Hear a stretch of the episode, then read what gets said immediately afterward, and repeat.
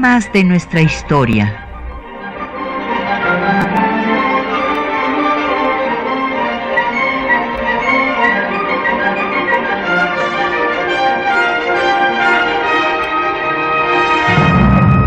Un espacio que difunde el conocimiento del pasado para comprender nuestro presente.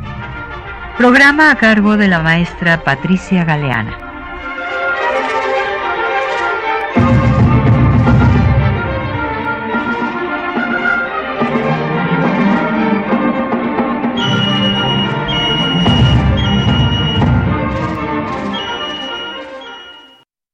Días.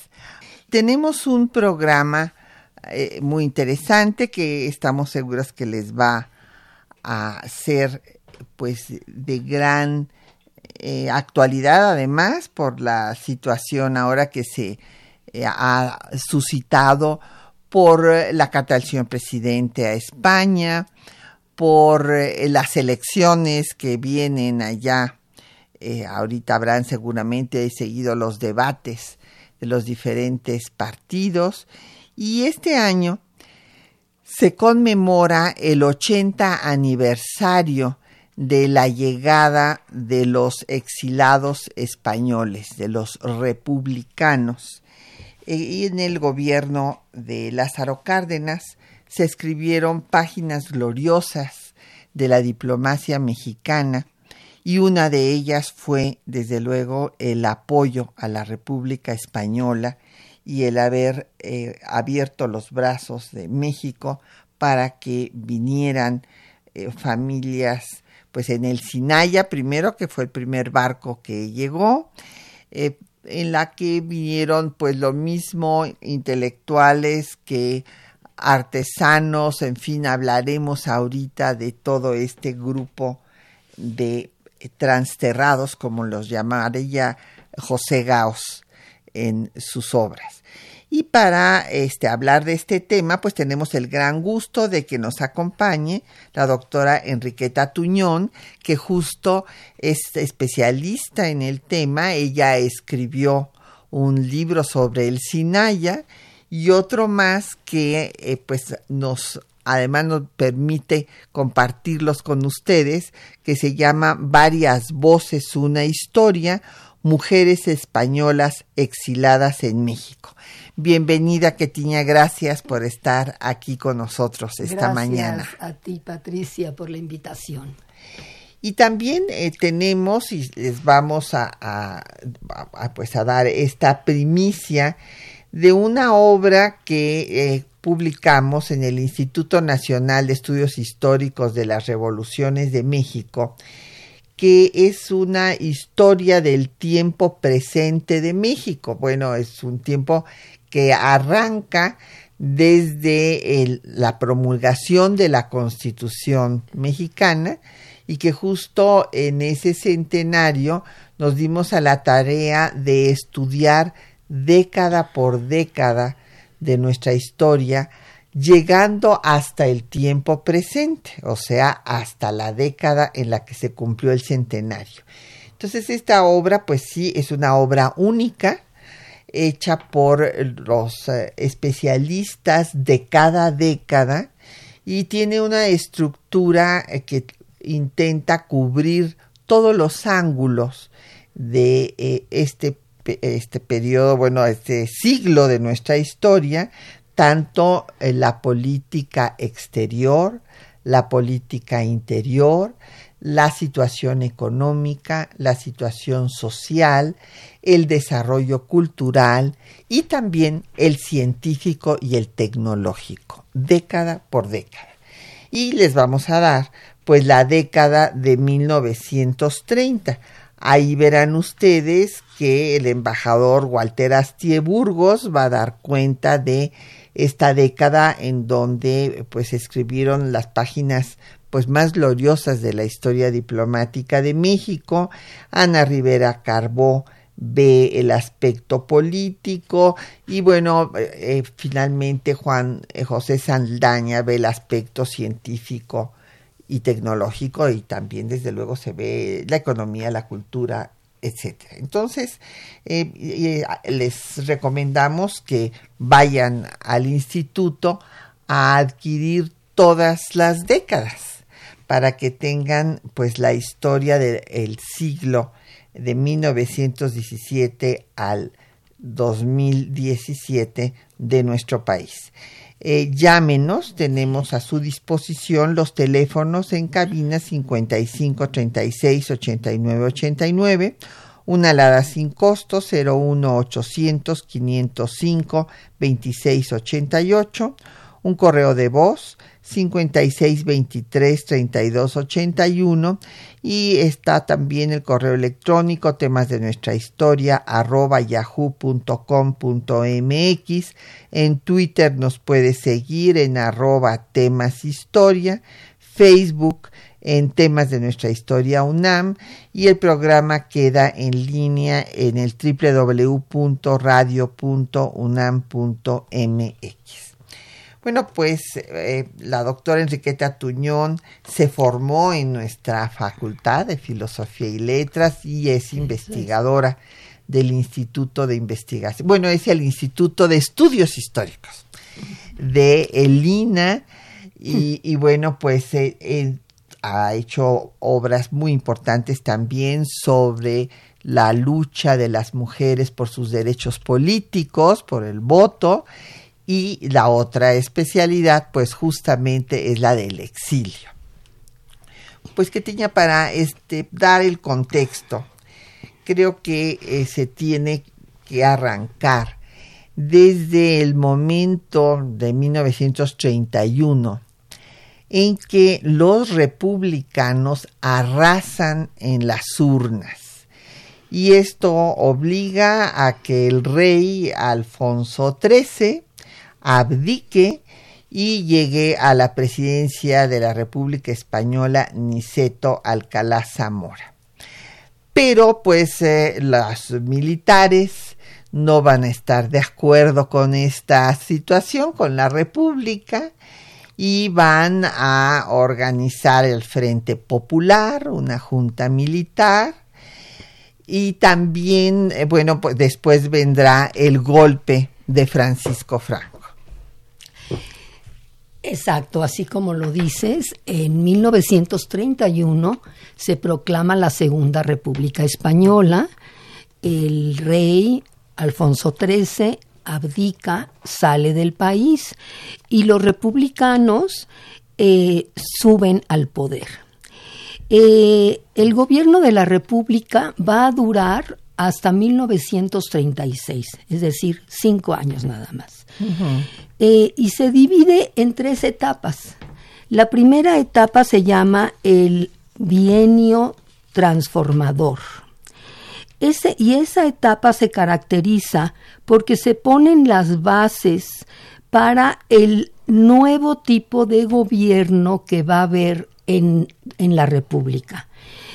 Este gobierno se basaba en modificar una serie de aspectos importantísimos, fundamentalmente relacionados con la educación, con las autonomías de algunas zonas, fundamentalmente Cataluña, que siempre ha peleado por ser independiente o por lo menos ser autónoma. Eh, también otro aspecto importante fue la, el reparto de tierras.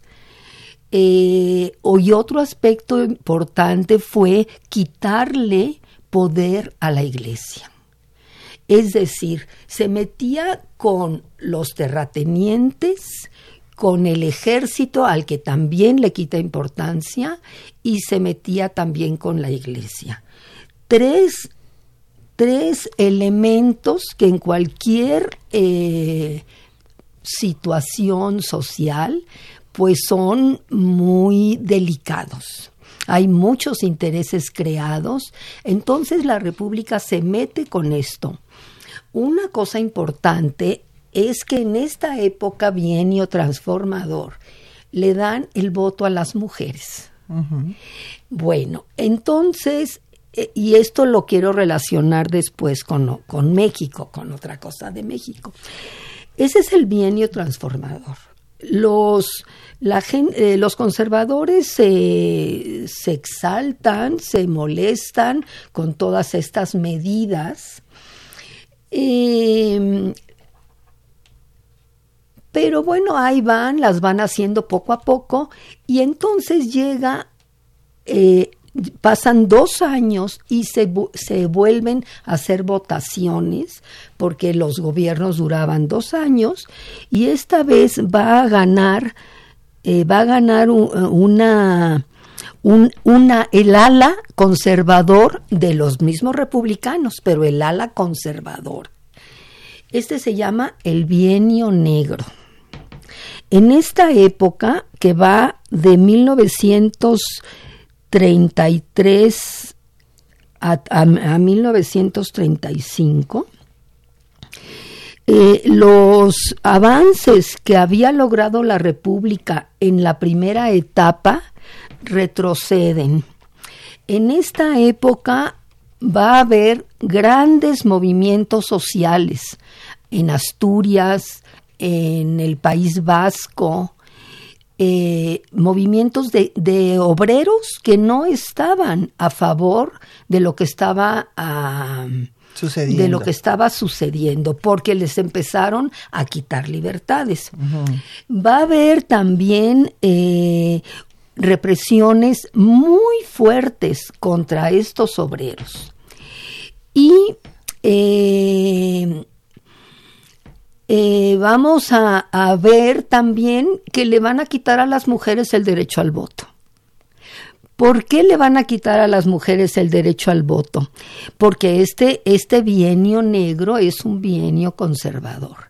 A pesar de que gracias al voto femenino, había ganado el ala conservadora de los, republicanos. Los más liberales son los que les dan el voto y la mujer vota por los conservadores. Exactamente.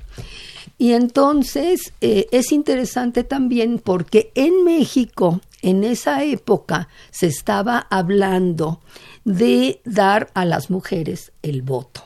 Sí, reformar el artículo 34 constitucional. Exacto. Y se congela por el propio Cárdenas eh, la promulgación de esta reforma porque no quieren que pase lo que, pasó, en, España.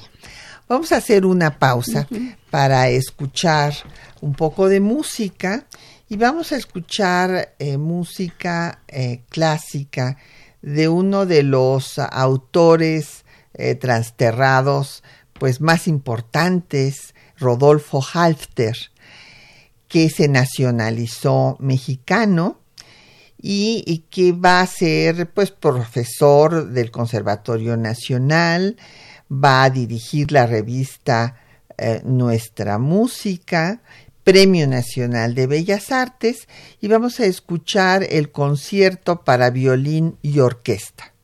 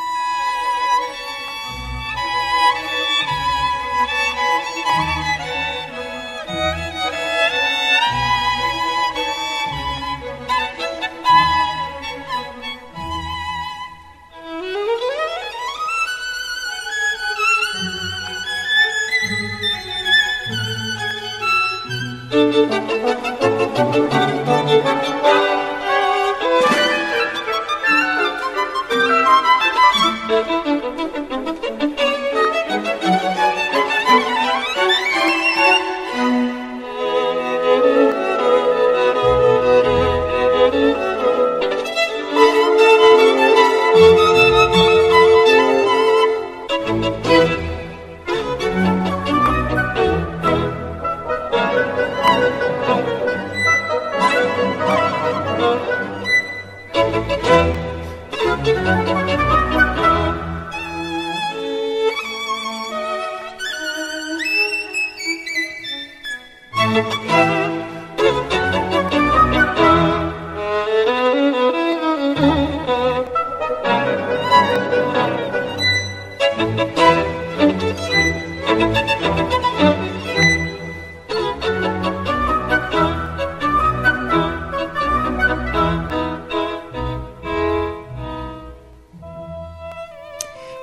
pues ahí tienen ustedes esta bellísima composición para violín y piano del Rodolfo Halfter.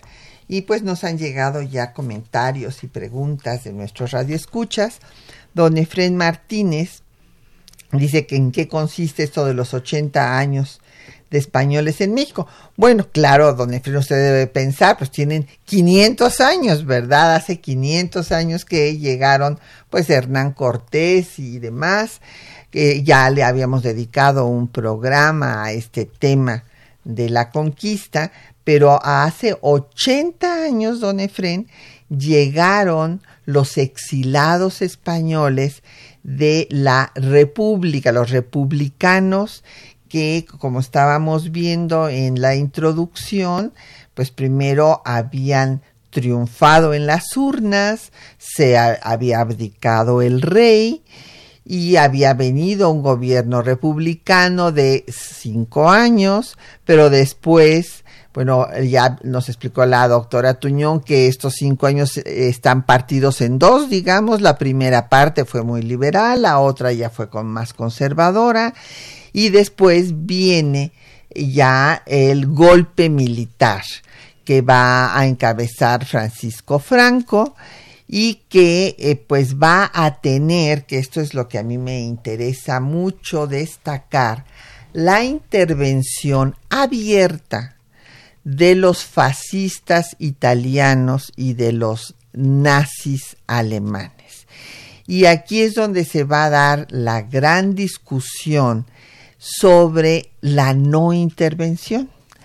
Porque en la Sociedad de las Naciones, que usted recordará, Don Efren, cuando terminó la Primera Guerra Mundial, se hizo esta sociedad para evitar una segunda guerra, pero cuando se da esta situación en España, eh, la Sociedad de las Naciones eh, se lava las manos, ve para otro lado y dice que pues esto es una guerra civil entre pues los republicanos y los no republicanos o, los militares encabezados por Franco, pero no se atreve a enfrentar el problema de la intervención abierta de los fascistas y de los nazis.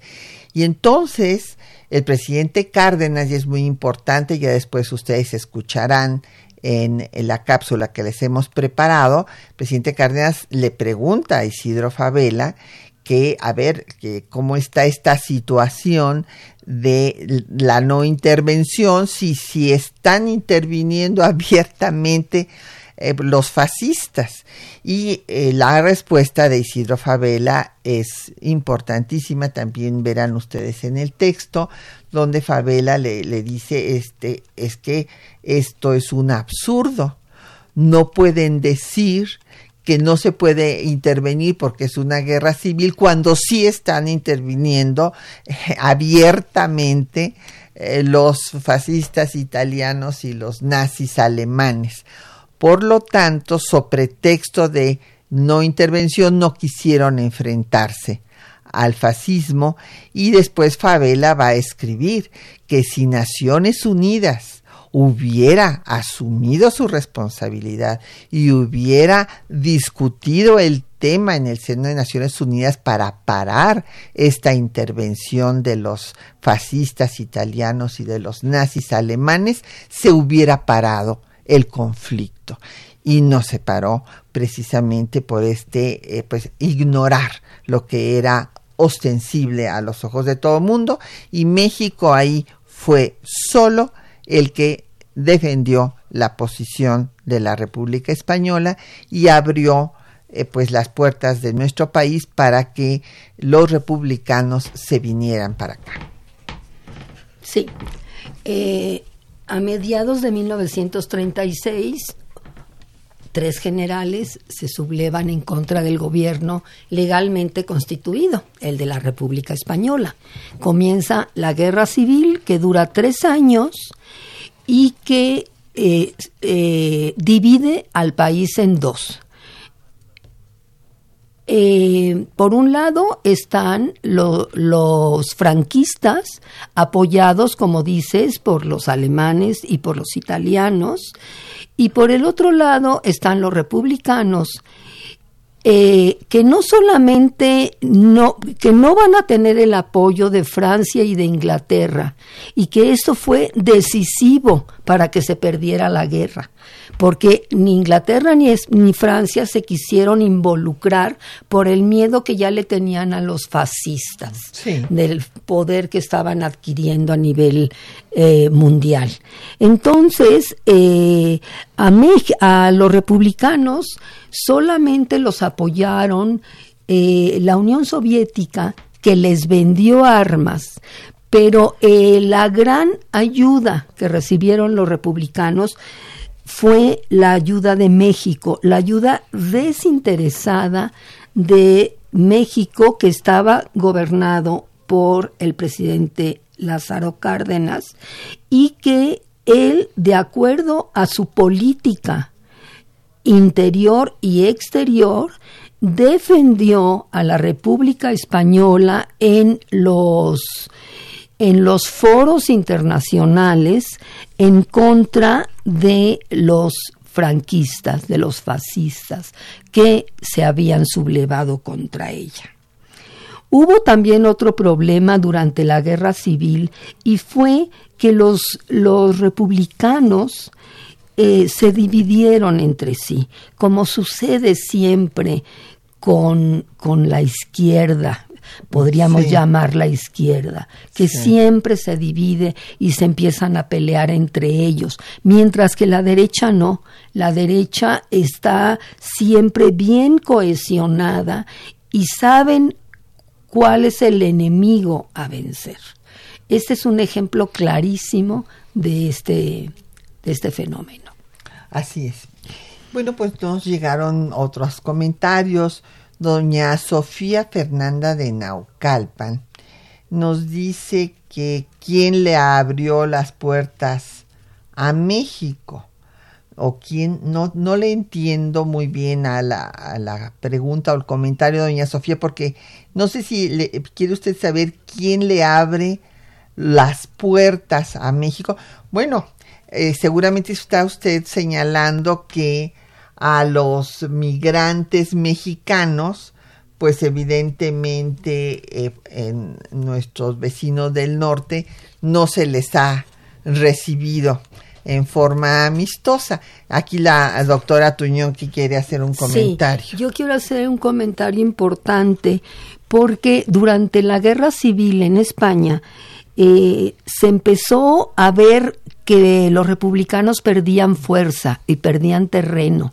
Entonces, el, goberna, el embajador de España en México, que era eh, Félix Gordón Ordaz, habló con el presidente Cárdenas y Cárdenas eh, le dijo que en caso de que se perdiera una guerra, podrían venir a México todos los exiliados que quisieran.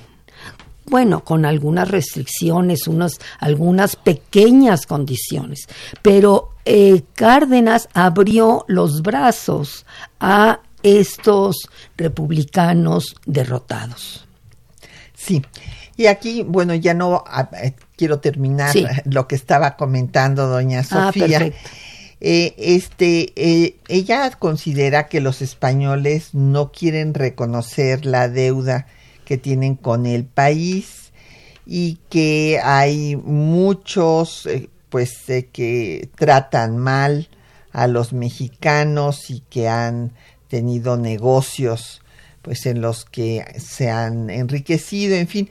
A ver, doña Sofía, hay de todo en todos los pueblos del mundo, ¿verdad? Eh, y yo creo que hay que ver, en efecto, esta situación eh, que ha pues reavivado sentimientos eh, pues eh, dolorosos porque se recuerda sí que las culturas originarias de estas tierras que eran culturas, eran civilizaciones, aquí no estaban en la prehistoria nuestros pueblos originarios, no vivían en cuevas, hay que ver lo que dejaron eh, todavía en pie, que es eh, impresionante, o sea, si va uno a Monte Albán, a, Teotihuacán, a Bonampak, a Chichen Itza, queda verdaderamente maravillada de eh, lo que, repito, lo que dejaron en pie, porque evidentemente vino una destrucción de toda la cultura mesoamericana, quema de códices, etcétera, etcétera. Pero eh, el asunto es que en las migraciones, pues también hay partes muy enriquecedoras que son las que vamos a ver después de escuchar los textos que les hemos eh, preparado. Eh, la doctora Tuñón quiere decir algo y después termino, doña Sofía. nada más comentarle a doña Sofía una cosa muy rápida, que a México han llegado durante la historia tres oleadas de españoles.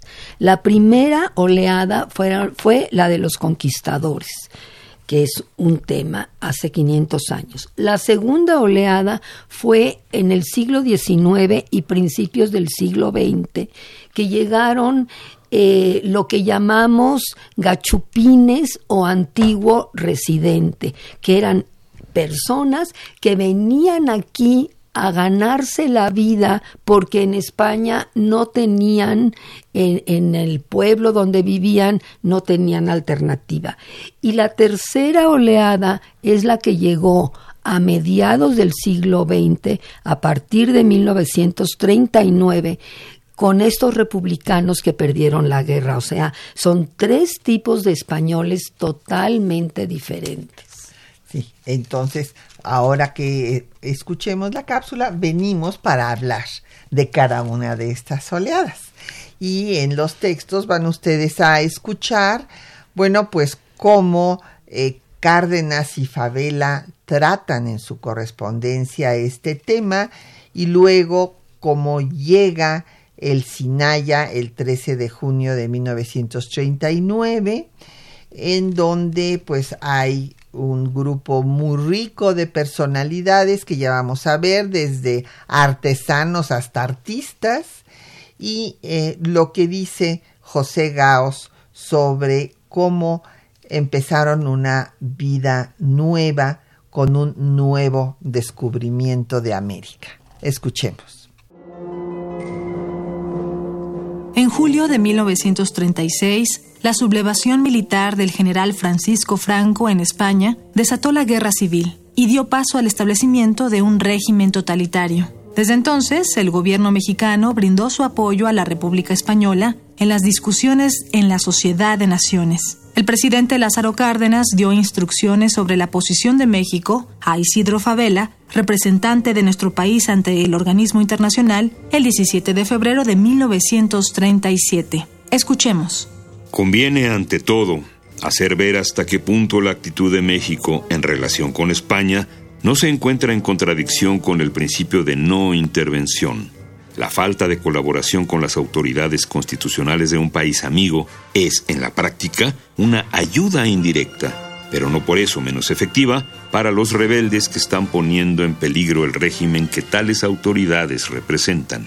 El 17 de mayo de 1937, Isidro Favela respondió a la comunicación del presidente Cárdenas. La política de usted en el caso de España me parece en todos sus puntos apegada a la justicia y ética internacionales, al derecho de gentes y a la fe de los tratados. En el mismo momento en que España era víctima de una agresión exterior por parte de Italia y Alemania, agresión que daba a España plenos derechos para pedir y obtener la ayuda de todos los miembros de la Liga en contra de sus agresores, se acepta el absurdo de que la guerra es exclusivamente civil y que de consiguiente la Sociedad de las Naciones no puede intervenir en el caso. Con tales antecedentes, la actitud de México marcada por usted resulta más noble y gallarda. México contra el mundo entero y aún contra la misma España defiende la integridad y el cumplimiento del pacto y enarbola los principios en él contenidos al no aceptar urbi et orbi al Comité de No Intervención. Termino, señor presidente, manifestando que puede usted estar seguro de que sigo con el más ahincado interés el desarrollo del problema español. y de que con toda la pasión de que soy capaz defenderé la noble causa del derecho y la moral internacional de que usted se ha constituido en gallardo paladín, hasta ver la victoria de nuestra causa. Y puede usted también creer que si el destino fuese transitoriamente adverso a la causa del verdadero pueblo español que con tanto denuedo y fe defendemos, todavía entonces y siempre estaría convencido de que defendimos con el más puro desinterés un ideal que forzosamente triunfará en España. Por iniciativa del presidente Cárdenas, el gobierno mexicano dio asilo a alrededor de 307 familias y 480 huérfanos españoles, que llegaron en el buque Sinaya el 13 de junio de 1939. En su informe de gobierno, el presidente señaló. Ante el cumplimiento de deberes universales de hospitalidad y frente a las desgracias colectivas de España, se abrieron las puertas de México a los elementos republicanos que no pueden estar en su patria sin peligro de sus vidas y por considerar, además, que se trata de una aportación de fuerza humana y de raza a la nuestra en espíritu y en sangre, que fundida con los aborígenes contribuyó a la formación de nuestra nacionalidad. Espera el gobierno federal que pasada la etapa de la agitación preelectoral, que ha esgrimido tal actitud como arma política de oposición, se llegarán a estimar en todo el país los beneficios que recibe México con la aportación de esas energías humanas que vienen a contribuir con su capacidad y esfuerzo al desarrollo y progreso de la nación. Entre los inmigrantes españoles que llegaron a México, destaca un importante grupo de intelectuales, entre los que se encontraba el filósofo José Gaos, quien fue catedrático de la UNAM, de la Universidad Michoacana de San Nicolás de Hidalgo y de El Colegio de México. En su libro, Confesiones del Transterrado, Gauss relata su experiencia. Toda emigración representa una experiencia vital tan importante como no puede menos de ser la experiencia de emprender una vida más o menos nueva. Pero una emigración forzosa representa la experiencia de emprender una vida más o menos nueva en una peculiar relación con la vida anterior.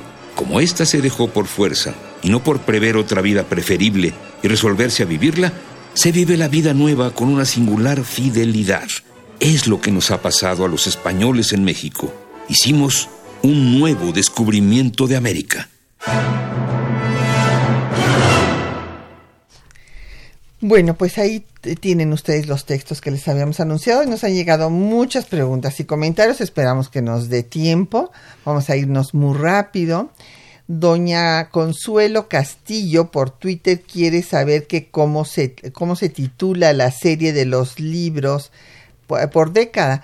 Eh, pues es historia del tiempo presente y cada década, eh, pues es la década de 1930, como la que damos a otra, 40, 50, 60, así están todas las décadas hasta la del 2010. Y eh, don Alberto Huesca de la Benito Juárez quiere que se mencione a la pasionaria.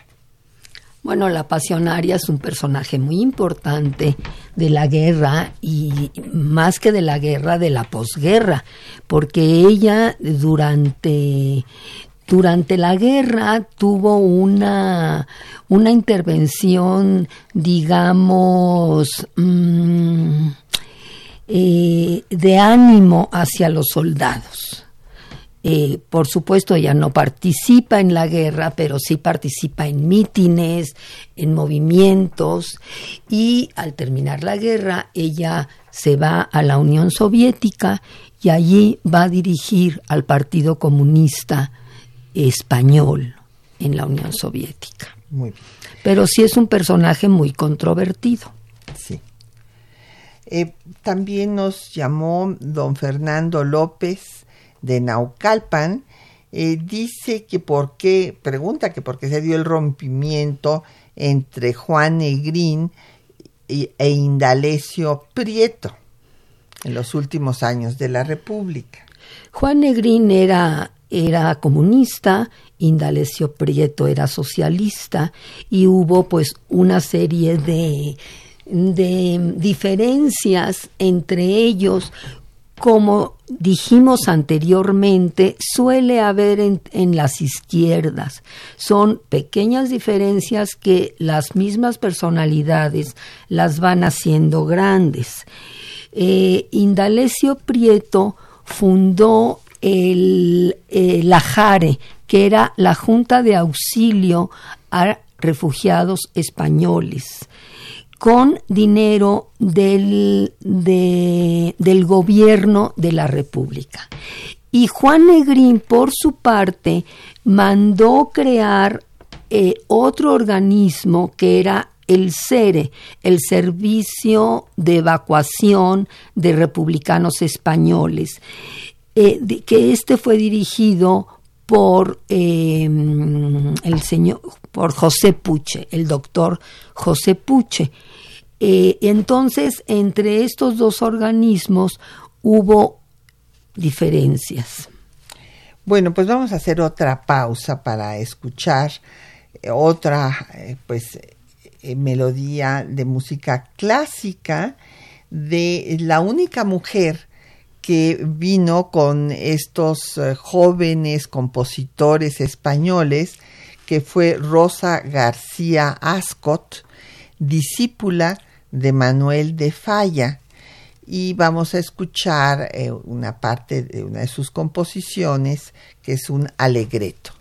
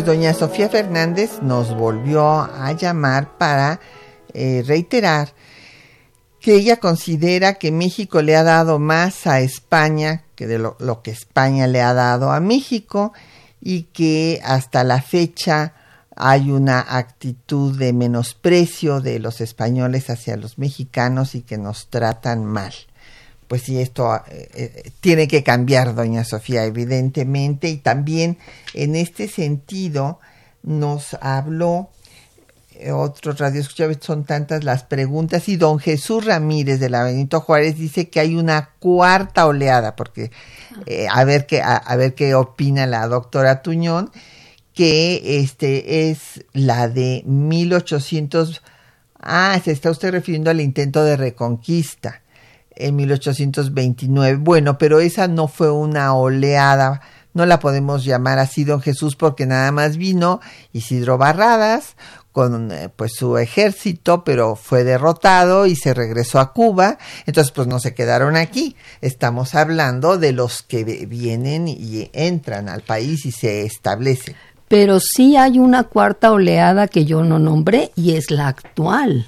Hoy en día vienen muchos jóvenes españoles a trabajar a México, porque allí hay pocos trabajos.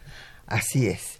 Y bueno, respecto a cómo pues, los personajes que vienen, eh, don León David Casas Romero nos dice que si vinieron pintores, vinieron artistas de todo tipo, así como hemos escuchado a los músicos ahora, pero yo quisiera hablar de eh, los intelectuales que vinieron y que fueron nuestros maestros. Ah, yo tuve el privilegio de ser alumna del doctor Wenceslao Roses, eh, que bueno, impartía historia de Grecia, historia de Roma y, y fui miembro de su seminario para estudiar al marxismo. Hay que recordar que Wenceslao Roses fue el que tradujo a Marx y a Heidegger al español. Y otros eh, personajes que también hay que mencionar, pues es ya, ya vimos a José Gaos, que pues es uno de los filósofos más importantes que vino a nuestro país y que además aquí dejó toda una escuela él, pues, están publicadas sus obras completas, estudia no solamente el ser y el tiempo de Heidegger, sino también el pensamiento eh, filosófico hispanoamericano y mexicano, que eso es muy importante, porque había un poco en este eurocentrismo eh, la actitud de que pues filosofía solamente se, había, hacía en Europa y no acá en América. Y bueno, pues el eh, doctor Gauss empieza a estudiar este pensamiento que va a continuar eh, siendo estudiado por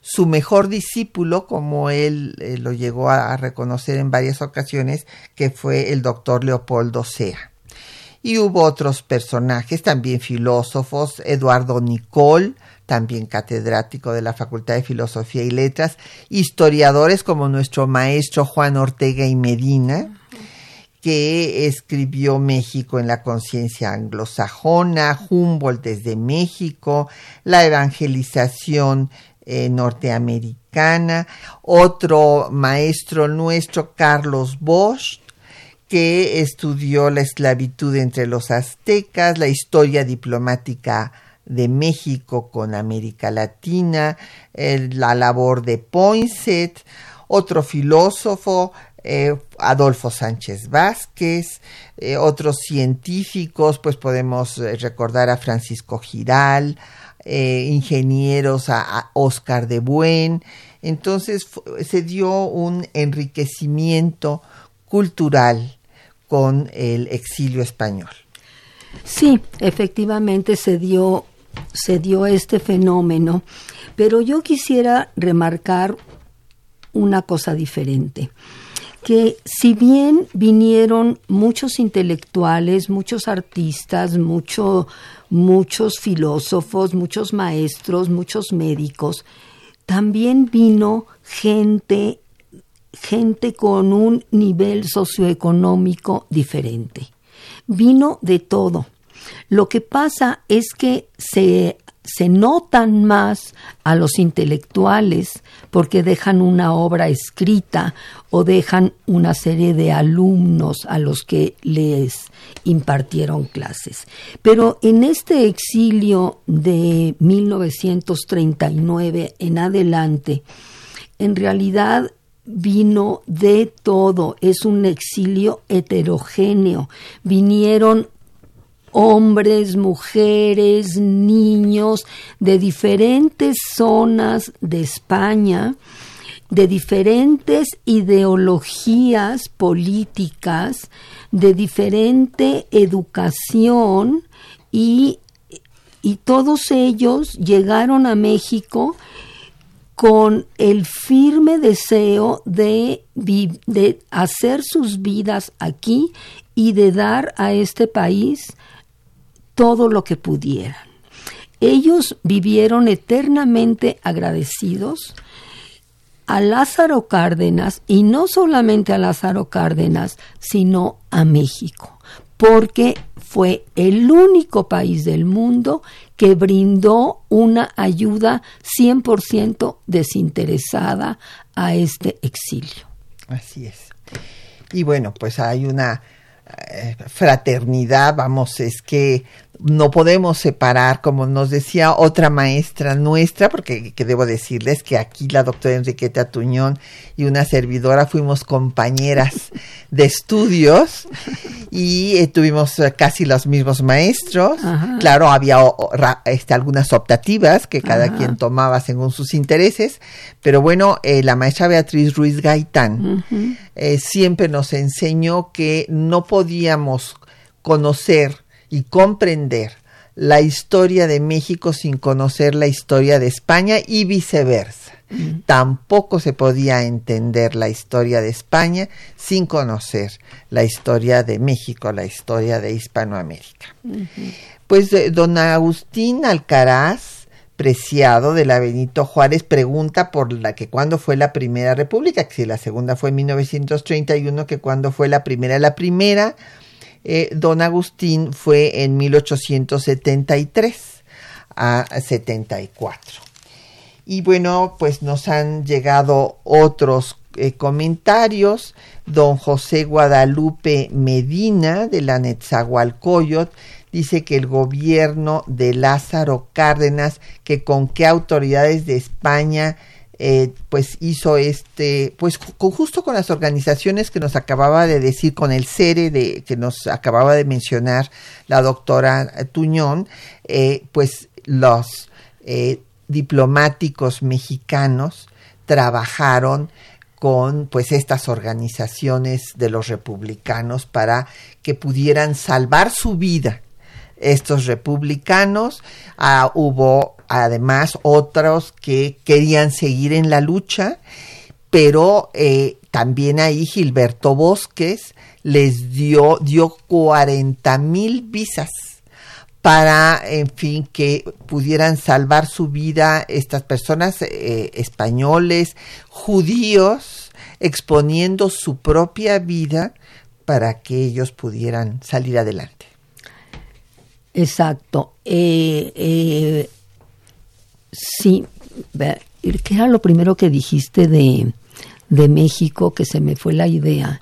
bueno que cómo se organizó ah, este, la venida de todo de todos estos exilados. En realidad Lázaro Cárdenas hablaba con las autoridades del gobierno republicano. Claro. Porque cuando termina la guerra civil el gobierno republicano sale en bloque hacia Francia y ahí se crea el gobierno de la República en el exilio y con ellos son con quien Lázaro Cárdenas eh, habla.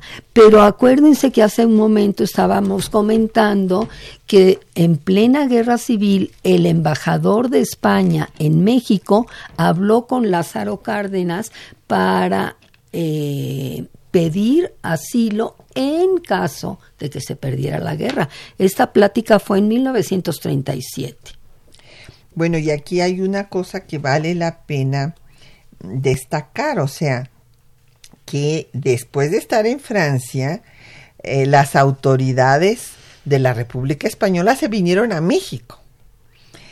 Y eh, también es muy bonito el texto de García Telles, el eh, secretario de gobernación que recibe a los exilados. Y la verdad este es un texto que hay que recordar parte de lo que les dice porque eh, les dice eh, don Ignacio García Telles que no son recibidos como náufragos que son recibidos como guerreros como los defensores de la democracia, de la soberanía, de las libertades.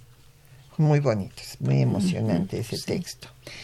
Y bueno, otras eh, preguntas. Eh, don Jorge Virgilio de Coyoacán nos dice que México ha sido ejemplo al acoger a los refugiados y que eh, pues se respeta la Carta de la OEA. Qué bueno que menciona usted este punto, don Jorge, porque los principios de la política exterior mexicana que están en el artículo 89 de nuestra Constitución a partir de 1988 es sobre no intervención, autodeterminación de los pueblos, eh, no eh, amenaza del uso de la fuerza, solución pacífica de los conflictos, cooperación para el desarrollo y para la paz, son principios universales del derecho internacional que están en el artículo segundo de la Carta de la OEA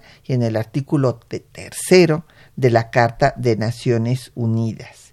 Entonces, en efecto, eh, don Jorge nos comenta que en este sentido, pues eh, los refugiados de Centroamérica deben de pues tener eh, respeto la, y además acuérdense que se acaba de eh, firmar por nuestro país el mecanismo de Marrakech por medio del cual eh, pues debemos de permitir de asegurar una migración con respeto a los derechos humanos de las personas.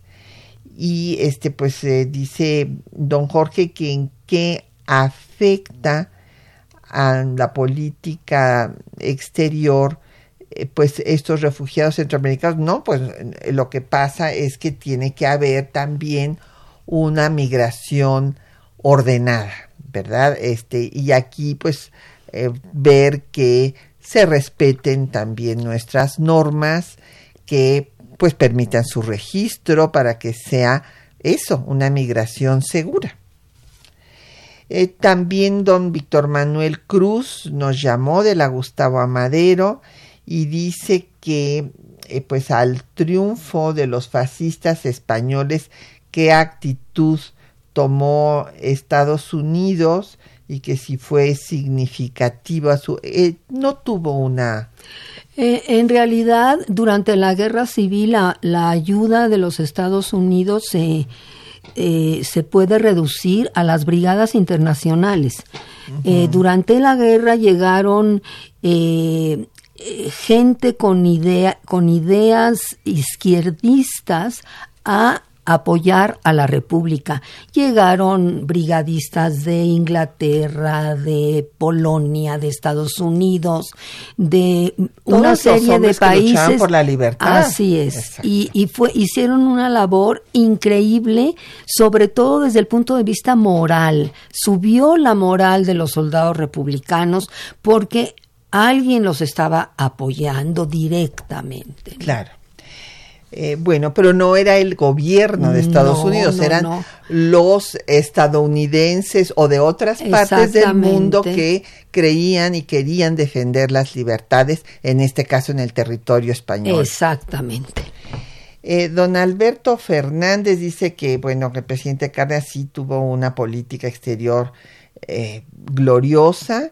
Don Alberto menciona también el caso del asilo a Trotsky, pero hay que recordar también la defensa de Etiopía de la invasión de los fascistas italianos, la defensa de Austria, que fue, en todos estos casos México fue solo, porque luego hay ahí comentarios um, que pues desconocen tal vez nuestra historia, que dicen, es que México se está quedando solo en, en la defensa a la no intervención. Bueno, pues en los momentos más gloriosos de la historia diplomática, de México, México ha ido solo. Bueno, pues ya se nos acabó el tiempo. Agradecemos a la doctora Enriqueta Tuñón que haya compartido su tiempo, sus libros. Felicidades por esta nueva obra y gracias. Al contrario, muchas gracias por la invitación, estuve encantada.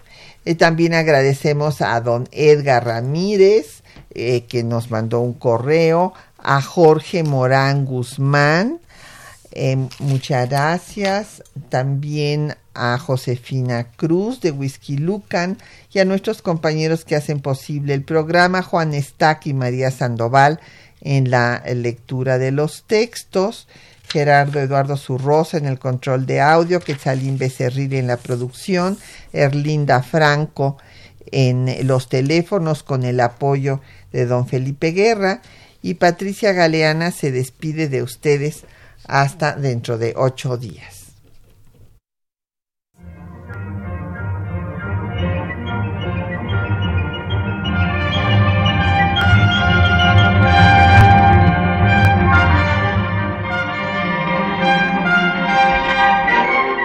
Temas de nuestra historia.